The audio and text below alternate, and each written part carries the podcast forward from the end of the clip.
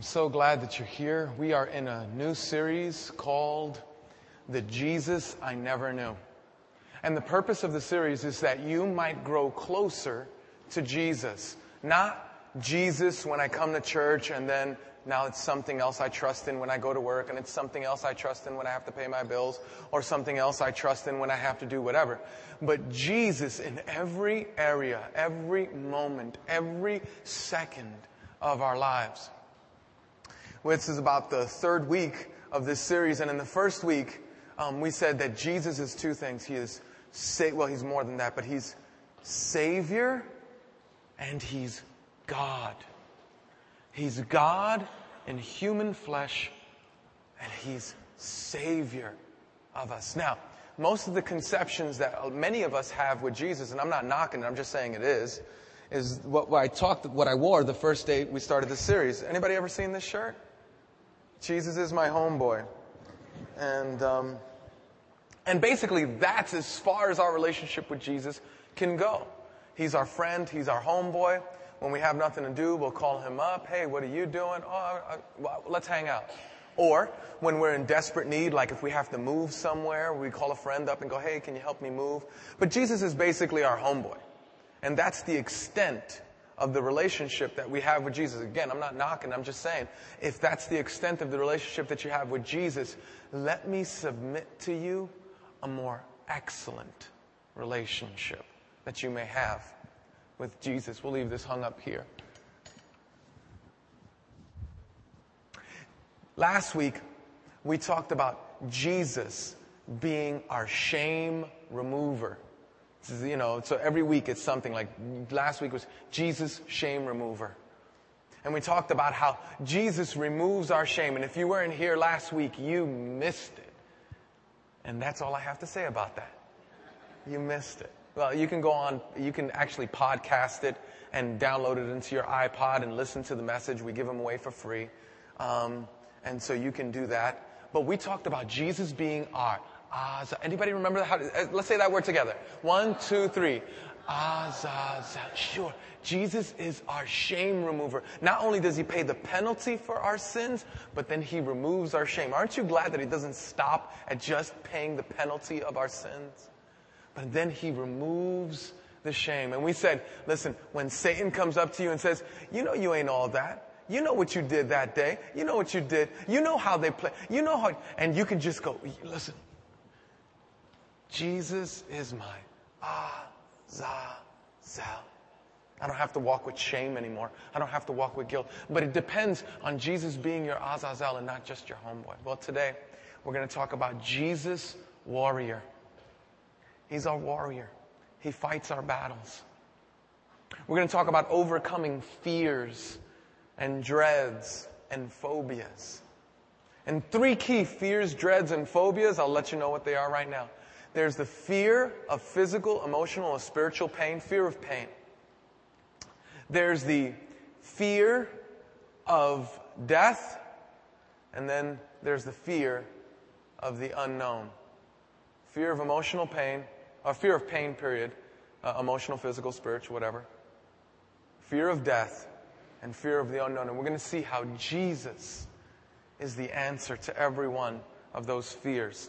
Now, with that in mind, I'm going to ask that God really bless us, give you a clear mind, and help us to really communicate this message. So I'm going to pray for you and with you, but I'm really praying for me too. Would you pray with me? Is that okay? All right. Father, you deserve all the praise, all the glory, all the celebration, all the worship. More than our friend, you are our God. We celebrate you. You are big. And you are awesome. Father, we thank you for bringing those that are here, here. And Lord, I know that as we go through this, this text, I know that many of us are in different seasons of our lives, different relationships, different aspects. Some of us are in the best place we've ever been, and others, others are just hurting and just looking for hope. Father, I pray that they might find Jesus and they might See Him and Him only. I pray, oh God, that the pains and the struggles, the fears and the doubts, the anxieties and the worries that we've brought into this building, Lord, would be removed not by the building, but by your holy hand sweeping over every mind and heart, drawing to yourself a people who need only you. Father, help us, oh God, not to do our relationship with you in our own strength, not to try to be good for goodness sake, but to really develop a relationship with you and you alone.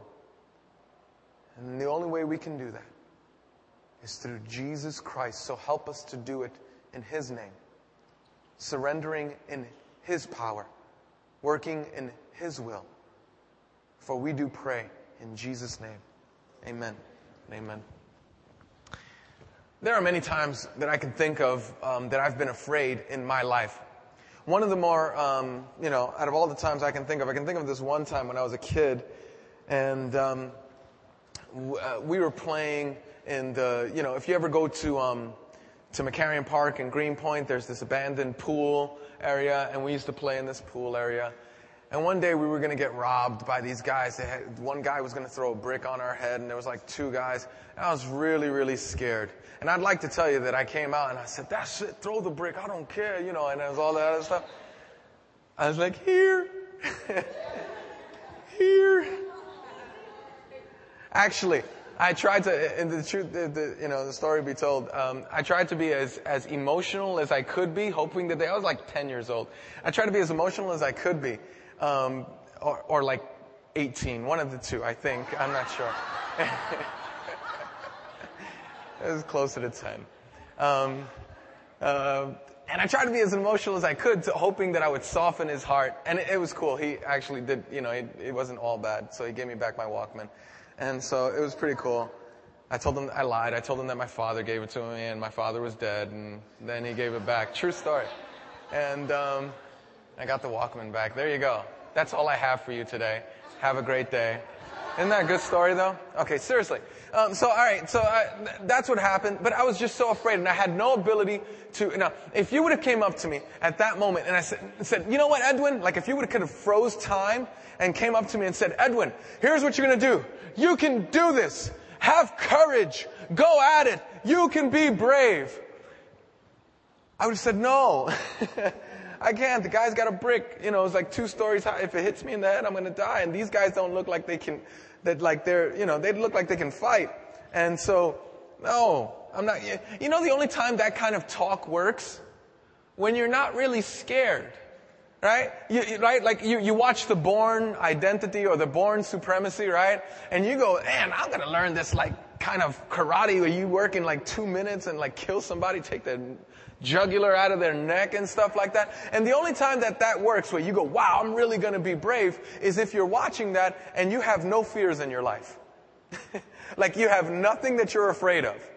Because the truth be told, when you face fears and when I face fears, the immediate response is what? Get out of Dodge. All of us have fears. Right? All of us got fears. And some of our fears are very discreet, some of them are overt, but all of us have fears. We operate so, I operate so much on the basis of fear. I don't, it's, it's so bad I don't want to admit it. I'm, so, I'm just terrible at it. I just, I operate, so it's, you know, it's the parent, right? The parent who says, oh, but I'm going to give my kid everything that I didn't have. And then they spoil the child rotten, really ruin his life and you dig deep on that, and you find out they're not just trying to give the kid everything. You know what's happening? They don't want to experience the kid's disapproval. They're afraid of the kid's disapproval. It's why when the kid comes over and, and says, Oh, can I go outside? And you go, Mommy said no. And then they go to you, Dad, and you go, Well, shh, don't tell mommy. She won't be home till six. Go ahead. What are you doing? Well, you're not being a good parent. You're, you're crippling this child for the rest of their life. But what are you doing? You're operating on fear. That's what's going on. And then you go, well, I would never do that. You know, I correct my children. I, but and then there's another uh, kind of parent who goes home and, or goes to work and then works for like 80 hours a week because they're so afraid of not having enough money. And if you ask the kid, the kid would say, I'd like to see my dad more. I'd rather be in a homeless shelter seeing my dad more. But the parent just goes, no, no, no. I'd, ra- you know, I'll work all these hours. What do those two people have in common? They're cowards. They don't want to face their fears. They don't want to address what they're afraid of. We do so much on the basis of fear.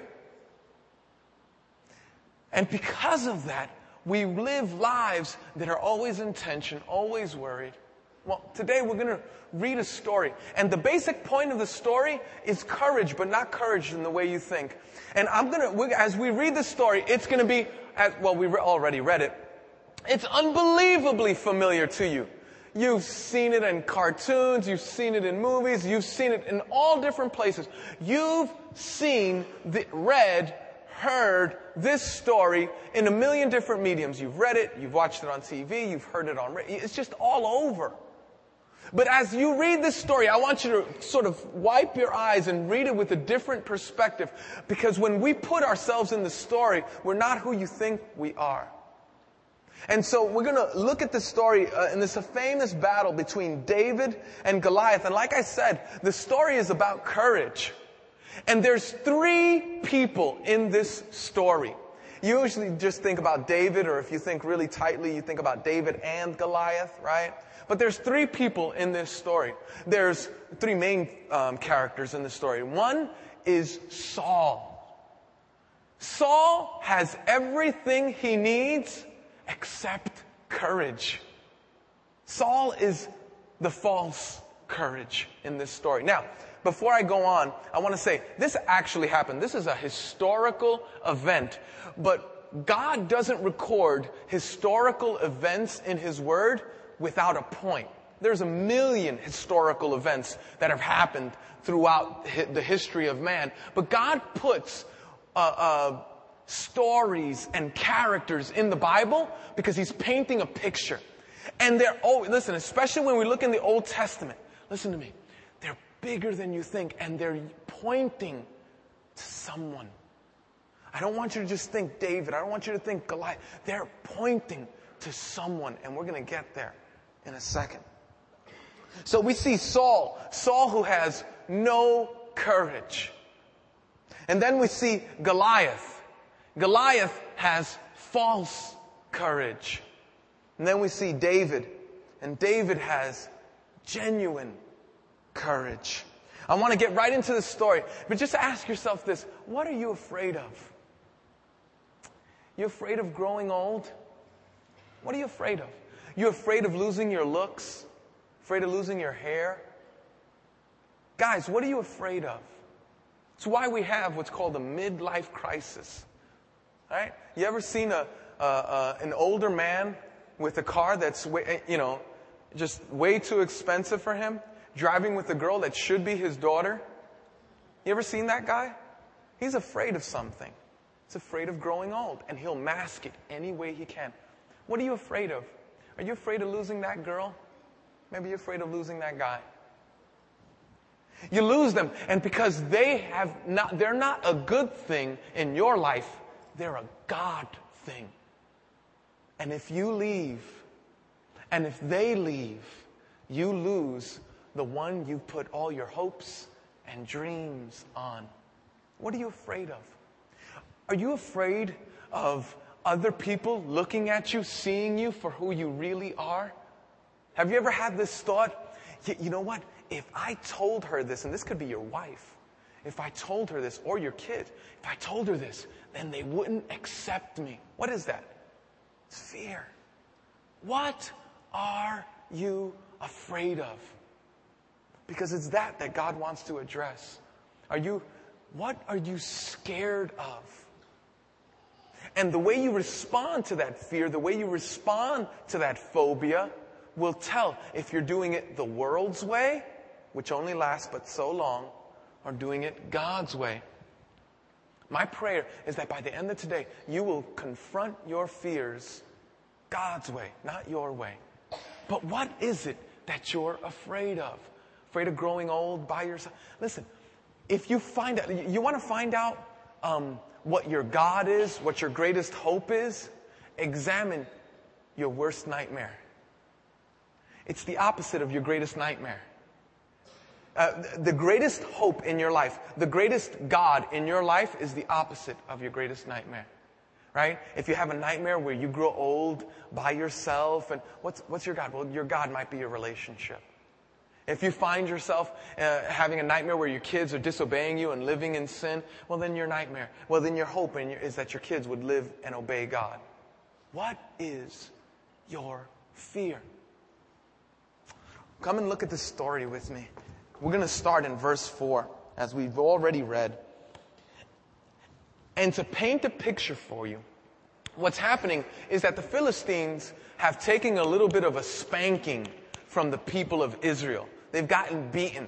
And so what happens is that they line up in this place where there's uh, on one side the Philistines line up, on the other side the Israeli uh, Israel Israelites line up, and then there's sort of a dip. It's like a valley, right? It's like the valley of death, right? Sound familiar? And so this valley, um, a, a, a, Philistine is coming out, and we'll read the story, what's happening. But, but that's the setting. They're, they're, the Philistines have gotten beaten a few times, the Israelites, and something happens where there's an aggression and an aggressor. And we'll see. Verse 4. Everybody jump to verse 4. And there came out, 1 Samuel 17, verse 4. If you're taking notes, if you're looking it up in your Bible, 1 Samuel 17, verse 4.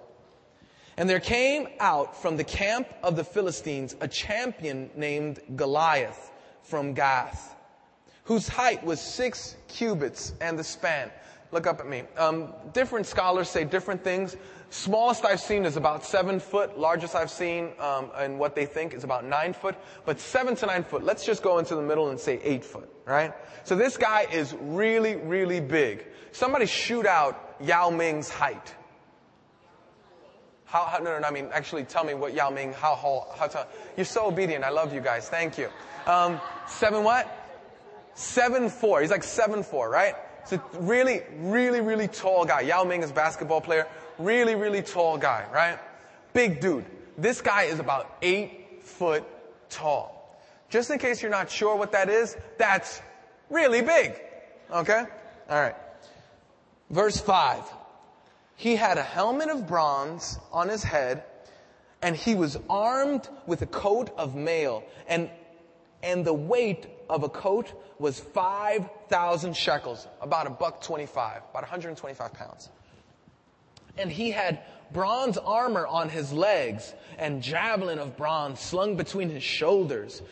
So, are you, are you checking this out? He had a javelin and a, I mean, this guy is macked out. Javelin, uh, uh, slung between his shoulders. The shaft of his spear was like a weaver's beam, and his spear's head weighed 600 shekels, about 15 pounds. Are you getting the picture here? Like, is the Bible like painting a pretty, like, pretty good story here? It's a big dude. It's a big dude, right? Um, and his shield bearer went before him because he didn't want to be tied down holding a shield. He wanted to have both hands accessible to any one of his like three weapons, right? Like he had a sword by his side, he had uh, a javelin, and he had a spear, right? Pretty wild, right? He stood up. Now, he stood up and shouted to the ranks of Israel, Why have you come out to draw up for battle? Am I not a Philistine? Are you not uh, um, and are you not servants of Saul? Choose a man for yourselves and let him come down to me. If he is able to fight with me and kill me, then we will be your servants. But if I prevail against him and kill him, then you shall be our servants and serve us. Listen to me. Listen to me. Look up, look up at me. What's going on? What's going on is that you have one person, this would occasionally happen.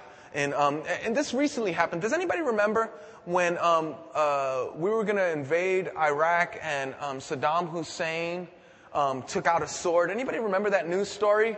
And he said, "Why should we have all this bloodshed?" Saddam Hussein said, "Why doesn't George Bush come over here and we can fight it to the death?" Does anybody remember that? This is what's going on here. And this is not foreign to that land, right? And even then, he had the presence of mind to call that out. Why this bloodshed? Why have this major war? Just, you pick your fighter, I'll pick my fighter. Anybody here ever see West Side Story? Same deal, right? Right? And so, and so you got, right, on one side, you got the guy from the Jets. On one, the other side, you got a guy from the Sharks, right? And they're gonna fight it out to the, and whoever wins that gang gets to stay and whoever loses, that gang has to leave. Because what they were looking for is a representative. This is key. Listen to me. They were looking for a representative, not someone to fight with them, not someone even to fight for them, but someone to fight, listen to me, as them. Remind you of anyone? Someone who would take their place.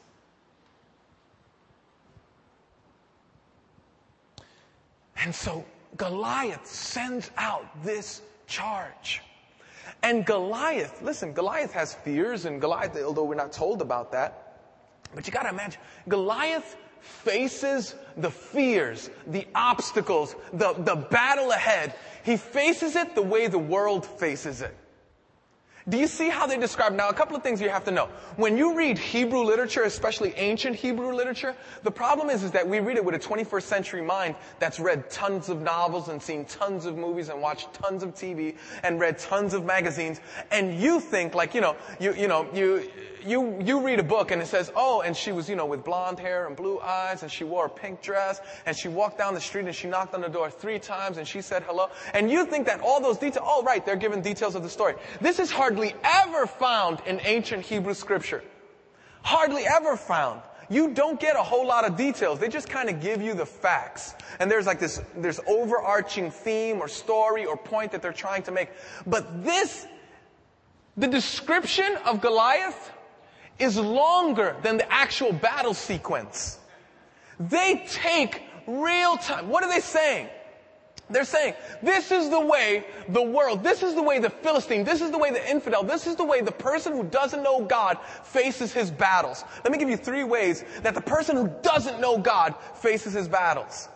One is that they rely on their physical strength and prowess. They rely on their physical strength and prowess. They rely on their ability to do it. I think I can. I think I can. I think I can. I think I can. I think I can. I think I can. I think I can. The choo-choo that could. Right? I think I, he relies. Now watch this. As I describe each one of these three, you're gonna go, wait up, that sounds like me. Good. You're going somewhere if you do, right? And I'm gonna really mess with what you believe is true. Just, to, just to let you know up front. Some of the things, the way you face courage, I'm just gonna mess with and you're gonna have real strong pushback on. In fact, you're gonna have so much strong pushback on, you're gonna either want to A, leave, which happens all the time when I speak. I don't know why. And so, A, leave, or B, you're gonna just shut me off in your mind. You're gonna start thinking about the clothes you gotta wear tomorrow or what you're gonna do with the kids or whatever, right? I don't want you to do any to, listen, I just want you to give me a hearing. And honestly, you don't, some of you don't know me, right? And just, you know, I don't deserve to ask that, I guess, but would you just extend that kindness to me? Just let me, I'm just going to try to explain this to you. The first thing he does, he looks at himself. Look at my strength. This is what the world will tell you. This is how you overcome. Look at your strength. Look at your, you know, if they call you ugly, no, no, no, put on makeup and look at how beautiful you really are. It's insanity. Because isn't it true sometimes you just don't have the strength for the battle ahead? Where will your strength come from then? Sometimes you just don't have the emotional octane to go through that, you know, marriage through counseling and all that other stuff. Sometimes there are bigger things in life than what you can possibly do. So looking at your own strength is not helpful, but the Goliath is looking at his own strength. And this is the way the world deals, or the world gets their courage from. The second way is that he's, and this is pretty cool, he's 2.0. He's like, he's like warrior 2.0. He is like the next level, right? Did you see, like he's got bronze, like he's high tech. Did you notice that in the story? He's got this helmet and he's got this, this, this, uh, uh, uh, thing that you put on. It's like a chain. And so like if somebody tries to slice you, it hits the chain. It's like a blunt blow. And he's got this javelin. He's got bronze on his heels. He's got these boots. He's like 2.0. He's like the next level in technology. And so when, when we see Goliath, he's relying on the technology that he has. And this is the know-how, the skills, the abilities. Not only does he rely on his strength, he relies on how high tech he is and how much further along he is and how much more he knows than the other guy. He's high tech. And then the next one, and this is gonna, this is gonna mess with you. The next thing that, um, Goliath uses to be able to go out in front of an army of people and challenge anybody into a fight is that he has incredible self-esteem. And I know some of you are thinking there and you're going, wait up, isn't self-esteem the solution? No. And you're going, wait, wait, wait, what do you mean? I mean, everything I go to, I mean, from magazines to meetings to everything I do says you gotta, you know what? I just, I just got to take care of me. You know what? I need a break. I need some me time. You know what? The problem is that you have low self-esteem. Listen, listen, listen. Let me just tell you. Let me just like say something that's really to offend you, okay? Self-esteem is the problem. You don't need more self-esteem. We, in fact, check this out. This culture is the most self-esteemed culture. We have more esteem in ourselves than any other culture in the history of the world. You don't believe it? Go to the self-help section of the library or the self, self-help section of the, of the bookstore and you'll find more books than the Christian section. It is huge. We've got more self-esteem than we need. And we're also the highest medicated society in all the world. How do you do those together? How is it that we are, I mean, I'm talking about we are self-esteemed out. And some of you, you think that that's the solution. And I know for me, I thought that this was the solution to life's ills and problems. My problem isn't, you know, my problem isn't that, you know, I have a God problem. And the problem isn't that I have a, a relationship with Jesus. The problem isn't that I worship myself. The problem is that I don't worship myself enough. I need more esteem. So the guy, you know, so the guy leaves you, and so what do you do? You, you know, you buy the clothes that make even more revealing, and you go, ooh, I look good, and now your esteem is high. But and then you get the other guy, and he leaves you, and now your esteem is low. Something must have happened. And so then you go to the doctor, and he, you know, prescribes to you a little bit of mother's helper, and then, you know, kind of, you know, pick them out and pop a couple like Tic Tacs, and, and now your esteem is high again. But oh no! The dosage is not enough. And so you have to go back and, you know, tell them you lost something, double dose, or, you know. Here's the point. Self, Goliath has these three things going for him. He has strength. He's high tech. And he has self-esteem. And all of those will not lead you to really address the true fears and phobias of life. Self-esteem is not the solution. Self-esteem is the problem. We don't have to see ourselves bigger. Listen, this is the point of the sermon, just in case you're going to leave early. We have to see God bigger. We don't have to see you bigger. We don't have to go into the mirror. Oh, God forbid. Looking into a mirror and going, you're beautiful, you're strong, you're intelligent, and you're a winner. I'm not, you know, and I'm kind of making fun of it, but I really don't mean to. Just like what I'm trying to say is that, that that won't help you when you have no hope. When the doctor says three weeks, you're going to die in three weeks. And there's absolutely no hope. What do you do? What, where do you grab your courage from? From your strength? It's gone. You got three weeks.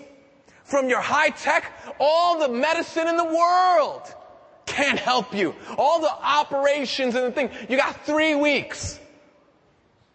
What, and, and you're going to tell yourself, no, I'll get through this somehow. No! You have three weeks. Your hair is falling out. Your strength is gone. You sleep 18 hours a day. Where do you get that? You see, that's okay if you have no real giant to face. Self-esteem is fine. If you have no real giant to face, listen, listen to me. Self-esteem is just fine. And the reason, listen to me, listen to me. The reason that some of you, and I see your faces, and really, I'm nicer than this. So please, don't look so mad at me. Listen. The reason you're so angry is because I'm picking at your God. See, your God is not trusting in Jesus. I mean, you say you, you say that you're a spiritual person and that you trust in God. But it's not. It's your view of yourself. You know what that's called? Self-esteem. If you view yourself big, then you're good. If you view yourself small, then you're bad. And some of you, here's some of the responses, the question. What? Then I'm supposed to look at myself like a piece of garbage? No, you're not supposed to look at yourself at all. You're supposed to look at Jesus. What? Then I'm supposed to go back and be abused and let everybody walk all over? No, no, no. You're supposed to rely on Jesus to be your protector and your guardian. But if I start picking at that God, you get a, you get a very strong reaction. I just poked at your God. and I got a better God for you. See, the way the world tries to deal with courage is only good if the thing you're afraid of is something you really can overcome. In which case, you don't need much courage anyway, because you can overcome it. Let's read about David. Now, come, just, I, I'm going somewhere with this. We're going to see something really beautiful. I'm going to jump down to verse 32. And then we're going to jump down after that verse to verse 41. Let's read verse 32 first. And David said to Saul, let no man's heart fail because of him. Your servant will go, go and fight with this Philistine. Silly statement. All their hearts already had failed. They were all quaking in their boots. Just in case you didn't hear, Goliath was doing this for 40 days. I don't know about you. You know how like, have you ever been like a kid and you go, yo, push me again. And, and we're gonna fight. Have you ever done that like as a kid? And then they push you again and you go, alright, push me one more time. And it's on, push you again. If you touch, you, you touch me one more time, I'm gonna, wow, put it on you.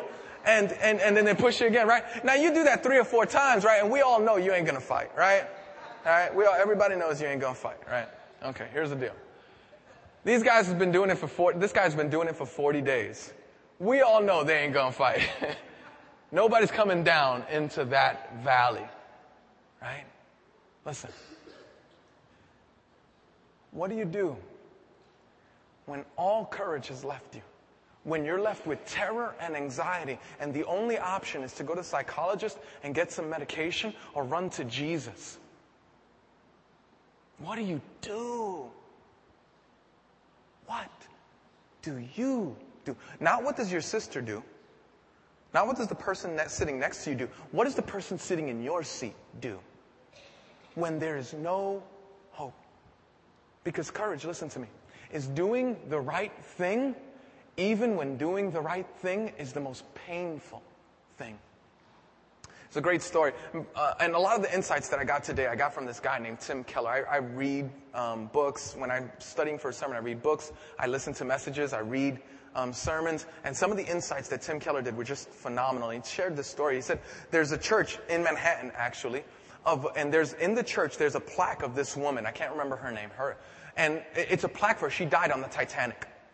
And the way she died on the Titanic is that she was going to go into the boat and there was a woman there who had children back in New York. And the woman said to herself, I don't have any kids. Get on the boat. See, that's a kind of courage that self-esteem won't help you with. It, that your power won't help you because you can't win. In fact, if you do not act courageous, you fare better. You do better if you don't act courageous. Things will go easier and smoother for you if you're not courageous. What do you do in those moments? Well, you need something bigger than self-esteem. You need something bigger than high technology. You need something bigger than your power. You need someone bigger.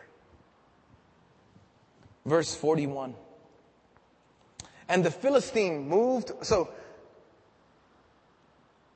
So uh, let me just share this part with you. So David, uh, so David tries to put on this armor. Saul goes, isn't it funny? Saul had armor to, you know, uh, clothe David with, but not to put on himself.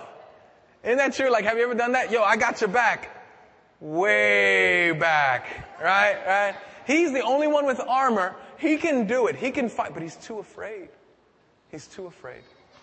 And so, he tries to fit David with this armor that doesn't fit him. And David has enough courage to say, no, I can't, I can't fight this battle with your gear, with your armor. I can't do it. I just, it won't work for me that way. No. And so he goes out and he takes a slingshot. He gets five smooth stones. Some of you know the story. He puts it in his pouch. And he goes down there with a shepherd's crook. Isn't that crazy? You're facing 2.0 with a bunch of rocks, a slingshot, like a child's toy. You're facing 2.0 with a child's toy, toy and a little stick. He goes down and Goliath tries to intimidate him. This is what we'll do and this is how we'll do it. And so here's the battle, or here's the, the exchange. Verse 41. And the Philistine moved forward and came near to David with his shield bearer in front of him. And when the, the Philistine looked and saw David, he disdained him or hated him. For he was but a youth, ruddy and handsome in appearance. Look at me. Goliath doesn't think that there's any real threat here. This is so important. And we're going to find out why this is important a little bit later on, but this is so important. David comes in his weakness. He doesn't come thinking of himself as great. He doesn't come thinking of himself as able. He comes in his weakness, and that is his greatest strength. When we're facing courage, we need to come in our weakness. David, he disdained, right, verse 43. And the Philistine said to David, Am I a dog that you come to me with sticks? And the Philistine cursed David by his gods. The Philistine said to David, Come to me, and I will give your flesh to the birds of the air and the beasts of the field. Just so you know, that's not an invitation for lunch, right? He's saying he's going to kill him and, and, and that he's going to be done. This is a very dangerous moment. David, I love his response. Verse 45. Then David said to the Philistine, You come to me with a sword and with a spear and with a javelin. You come to me with your strength and your technology and your self-esteem. Goliath has no problem with self-esteem issues right now. Would you agree? He's just not, you know, he's not worried. He's pretty confident. He's pretty self-confident at this point.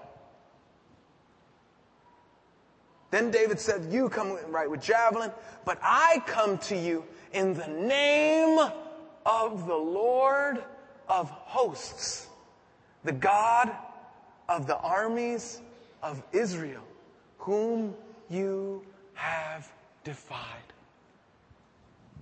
I don't come to you with my strength. I come to you with God. Now, I'm going to read this quickly because I'm going to, there, there, there's something we do when we read this story that I want to clarify in a moment.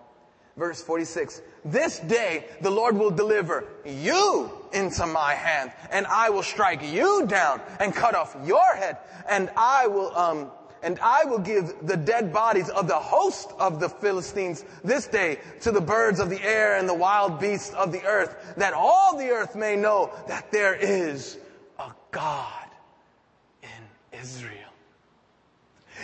He took this exact same uh, speech that Goliath pointed at him, and he just tweaked it. He said, "Oh, you're going to feed me to the? Oh yeah, I'm not going to only feed you. I'm, you and your whole family." If he was from Brooklyn, that's what he would have said, right? I'm going to feed you and your whole family to the birds of the air and the beasts of the field, right? And that all this assembly may know. Listen, what? What are we going to know? All this assembly may know that the Lord saves, not with the sword and the spear, for the battle is the Lord's, and he will give you into our hands. Now, isn't that good? If you're facing this dude, it's a scary moment, but this is what I want to point out. In this story, listen to me. This is where the gospel shines through in such clarity. If you're wondering, what does this have to do with the Jesus I never knew? We're getting there now. Listen to me. In this story, the problem is when you and I read ourselves into the story, who do we read ourselves into? Like, who is God trying to show who we are in the story? Or who sh- should we be? Who? David, right? Right, David. Here's the problem. You're not David. You're scared. You've never been David, neither have I. We're not David in the story. That's the point. The point is, is that we're the armies who've been discouraged and fearful. We're the group of people shuddering at the back end going, you go David, you go David, you can take them. We're the guys in the background with our knees quaking. That's us. We're Saul. We've got everything we need, but we stay back in the tent. We can't go out and fight our battles. It's too scary. See, we don't need somebody, and again, the world will tell you this is what you need. You need to emulate. See, uh, when you hear this sermon preached most of the time, here's what they say. Now go be like David.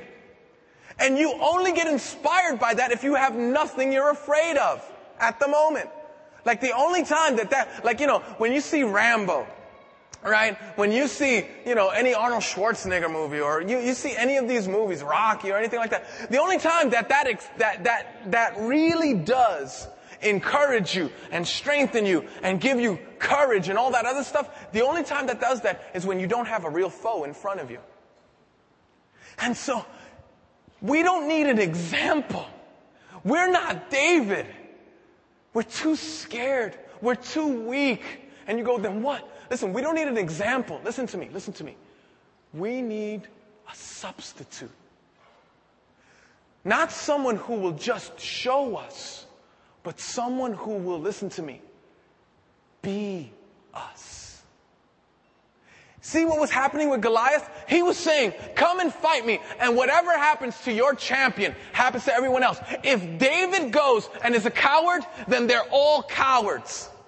If David goes and and he's a, a, a, victor, then they're all victor. See, depending on how David performs, then they get the imputed courage to them. In other words, David is not just fighting for them, David is fighting as them. And because David fights as them, we see the way to courage. There's one that the Bible speaks about who goes down into death's valley, not at the risk of his life, but at the cost of his life. One who goes down to death's valley to do for you what you could never do for yourself, not to go as an example, but to go in your stead. There is one that the Bible speaks about that doesn't just show you the way he is the way. There is a greater David that the Bible shows who fights not for a battle in a moment, but fights for eternity. And the spoil is your soul. There is one who goes and who fights. And listen to me, like David, came in weakness.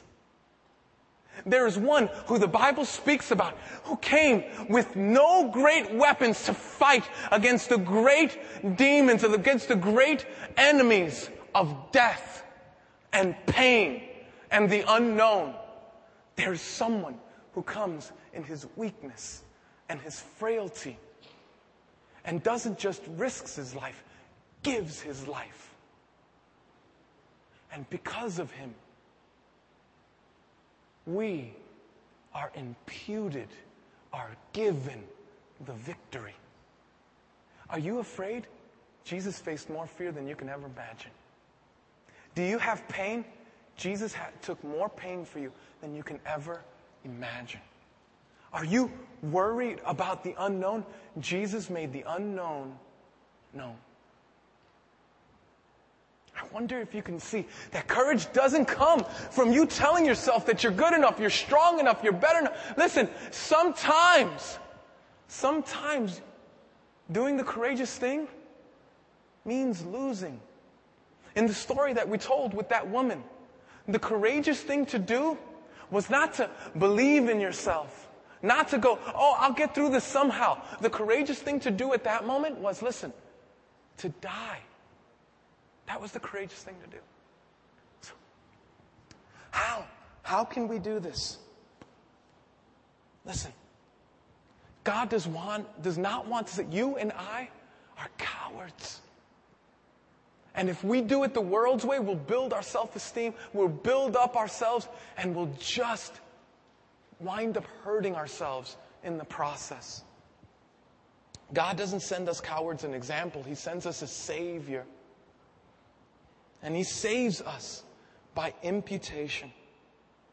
See, the savior, the savior in the story of David and Goliath is weak. He's even too small for the armor. He's successful, not in spite of his weakness. He's successful because of his weakness. Goliath doesn't look at him as a threat. It's only because he was unarmed and looks silly and stupid that he wins. He's not an example. He's not a representation. He's a substitute. Jesus is our eternal substitute. Jesus is the one who wins the victory for us. Jesus is the one who goes down into the valley of death and fights battles that you could not win to give you a reward that you do not deserve. That's the gospel, folks. The gospel is, is that it's Jesus who does this. And because Jesus, listen, yea, do I, everybody, see if you can repeat this for me. You've heard it at every funeral you've ever gone to. Yea, though I walk through the valley of the shadow of death. Listen, the reason that you can walk through the valley of the shadow of death is because Jesus faced death for real. Do you see that? Do you see that the reason that when the doctor says that there's no hope, you can still have courage and go through it with great dignity, dignity, is because, listen, because Jesus already, there's something beyond what we see here and now.